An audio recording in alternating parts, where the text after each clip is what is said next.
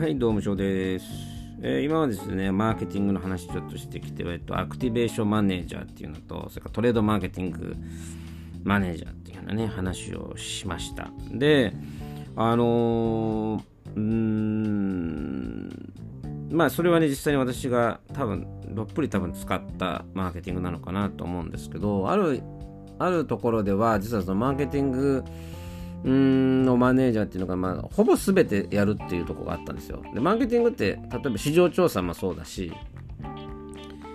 えーそれから商品開発もそうだし、それから広告作るのもそうだし、それからお店に、その販売してるね、店舗さんですね、店舗さんで売り上げが上がるための支援をするのも、えーマーケティングの仕事だし、それからカタログ作ったりするのもね、えー、と商品カタログですね、それもマーケティングの仕事ですね。で、まあ、もしあのファストフード店とかであればメニュー作成とか、レストランであればメニュー作成ですね、それもマーケティングの仕事になりますね。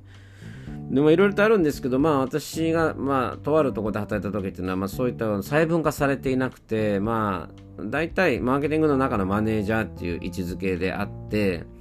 えー、まあ都度、まあ、あの、ブランドをアサインされる、割り当てられるというか、があったんですよね。で、その割り当てられた、割り当てられたブランドに対して、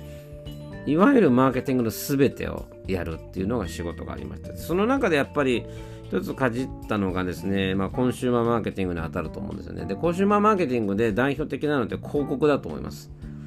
で、うーん今はね、デジタルがもうはらあるので、あデジタルね、えーがあるので、えーこうあの雑誌広告ってなかなくなったとな減ったと思うんですよねで。テレビとかも減ったのかもしれないですけど、えっ、と、私テレビやってなかったですけど、まあお金がね、えっと、あるとこしかテレビってできないと思うんですよね。なので、まあ、あの、中小企業の、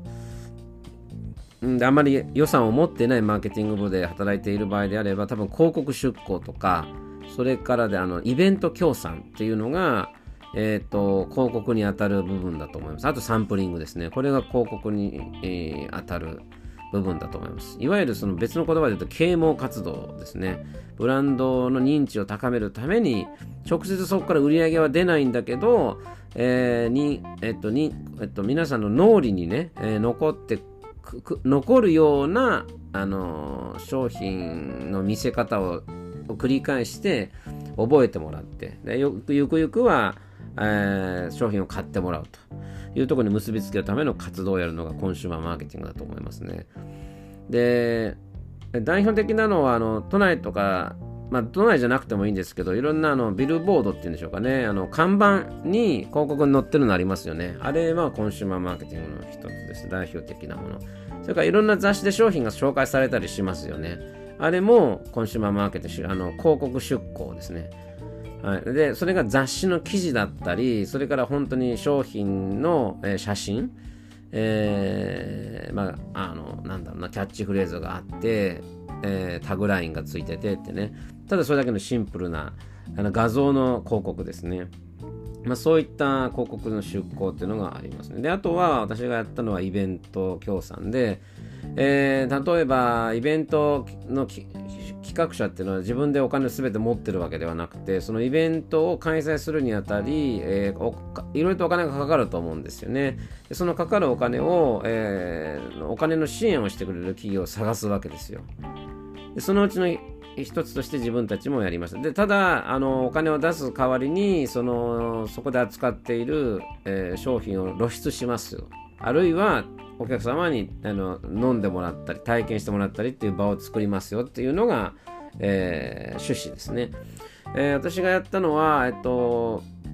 まあ健康にいい飲料だったのでまああれですね。アスリートの方に、えーリーチしようということでまあ結構ねスポーツ系にスペーススポーツ系のあのイベントにですねえっとまあ協賛をしました。協賛する代わりに例えばそれがあのマラソンのイベントだったらあのうちのドリンクを使ってえー給水所やらせてくださいとかね。給水所で普通水が配られると思うんですけどそれをうちの販売してるね、えーまあ、飲み物をそこで提供すると。いうことで、まあ、ブースも構えさせてもらってあの走ってない時はそのブースに来ればタダで飲めますよという感じですね。そういったことを頻繁にやってましたね。あとは、あれです。えっと、トレードショーってあると思うんですけど、あの、企業、B2B、企業向けではあるんですけど、展示会ですよね。まあ、商品の紹介と、それから、大体食品の場合っていうのは、あれです。え、ー、と、テイスティングっていうかね、無料でこう食べられたりね、味見をすることができて、まあ、その味を気に入ったら、あの、バイヤーの方たちがね、これいいんじゃないかなとか言ってね、まあ自分たちのレパートリーに加えていく検討に入っていったりしますね。はい。でそういったことを、えー、一つは、まあ、例えば、うん、なんだ、そのトレードショーで言ったら、そのトレードショーがある、どういうのがあるのかって探すのがまず一つの仕事になりますよね。探した後は、えー、これをやりたいですということで申し込みをします。で、申し込みをした後、いついつまで、うん、えー、いつ、なんだっけな。いそのあれですよね、その当日っていうか、あるいは準備の日、えー、がいつで、えー、いつからいつまでに設営を完成してくださいと。で、いつからいつまでに、えっ、ー、と、撤収を完了してくださいっていうことがね、いろいろとあると思うんですけど、まあ、そういうのを、えっ、と、業者さんとかね、えー、打ち合わせをして実際にあブースを作っていきますと。でまあ今度展示会やるんだったらあのー、バイヤーさんが来るんでね、だからそのバイヤーさん向けに特別に何かこう、ペラ1枚のね、あのリーフレットを作成したりとか、まあ、そういったことをする、お金があればあの代理店の人に作ってもらったりね、まあ、そういったことをするのも、えっと、この仕事になりますね。コンシューマーマーケティングの仕事かなという気がします。まあ、あの、なんていうのかな、お店に対してやるっていうのがあるんで、トレードマーケティングかな。どちらかというと、あの、展示会は。展示会はトレードマーケティングですね。ただ、私が、そのね、いた、その会社は、えっと、まあ、トレードマーケティングもコンシューマーケティングも一緒にやらなきゃいけないので、コンシューマーマーケティングはやっぱどちらかというと本当に広告が多いですよ。広告ね。えーまあ、雑誌系とか、あとはあれですよね、うーん、例えばお、店がね、お店、あ、一番わかりやすいのはあれですよね。あの、喫煙室、喫煙ルーム。あの、空港とか行くと喫煙ルームありますよね。で喫煙ルームには、あの、本来、あの、あの、タバコの宣伝ってしちゃいけないんですよね。万人にはね。タバコを吸うという対象の人にしか見せちゃいけないんですけど、でも最近あの、その、なんていうのかな、えー、喫煙ルームとかも、あの、手の込んだね、喫煙ルームになってまあ、テレ中にはテレビ、モニターがついてて、そのタバコの宣伝をしてたりね、えー、しますよね。で、あの、喫煙室の、えー、設計とかね、えー、作ったりするのが、多分あれだと思うんですよ。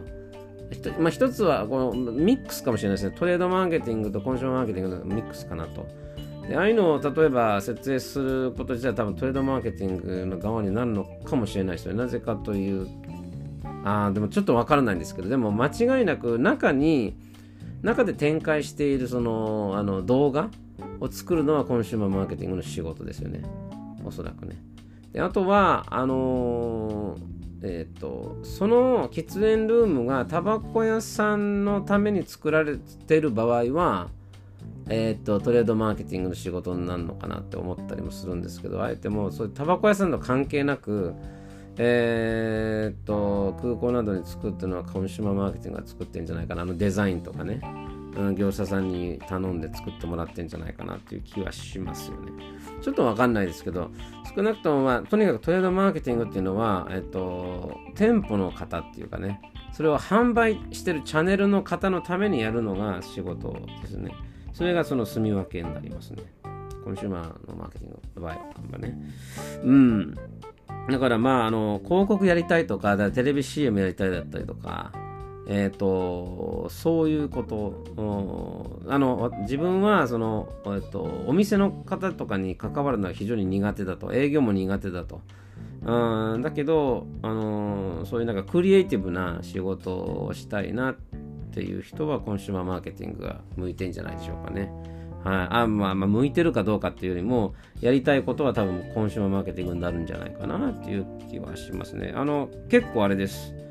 えー、お金がいいと思いますよ。正直マーケティングでもそのブランドをブランドの価値を高める仕事をするっていうのは非常にあの年収が高いところなな高く設定してるところが多いと思いますね。うん、でもそれなりに例えばテレビとかっていうのはあの誰でもできるわけではなくてあれは多分テレビやってきた人じゃないとできないんじゃないかなと思うところもちょっとあるんですよね。あやっぱり普通に広告作るようなの日程の進め方じゃないような気がするのでね。うん、であと多分そのテレビ特有に必要な知識で絶対いると思うから、うん、万人ができないと思うんですけどでもまああの雑例えば雑誌への出向だったりとかあそういったことだったら多分経験がなくても代理店のほとんど代理店の人がやってくれるんでね。うん。自分がやるのはそれをやるかやらないかとか、あの社内での決決済を取るか取らないかってね、えー、そういうところなので、まあ参考になればと思います、それでは。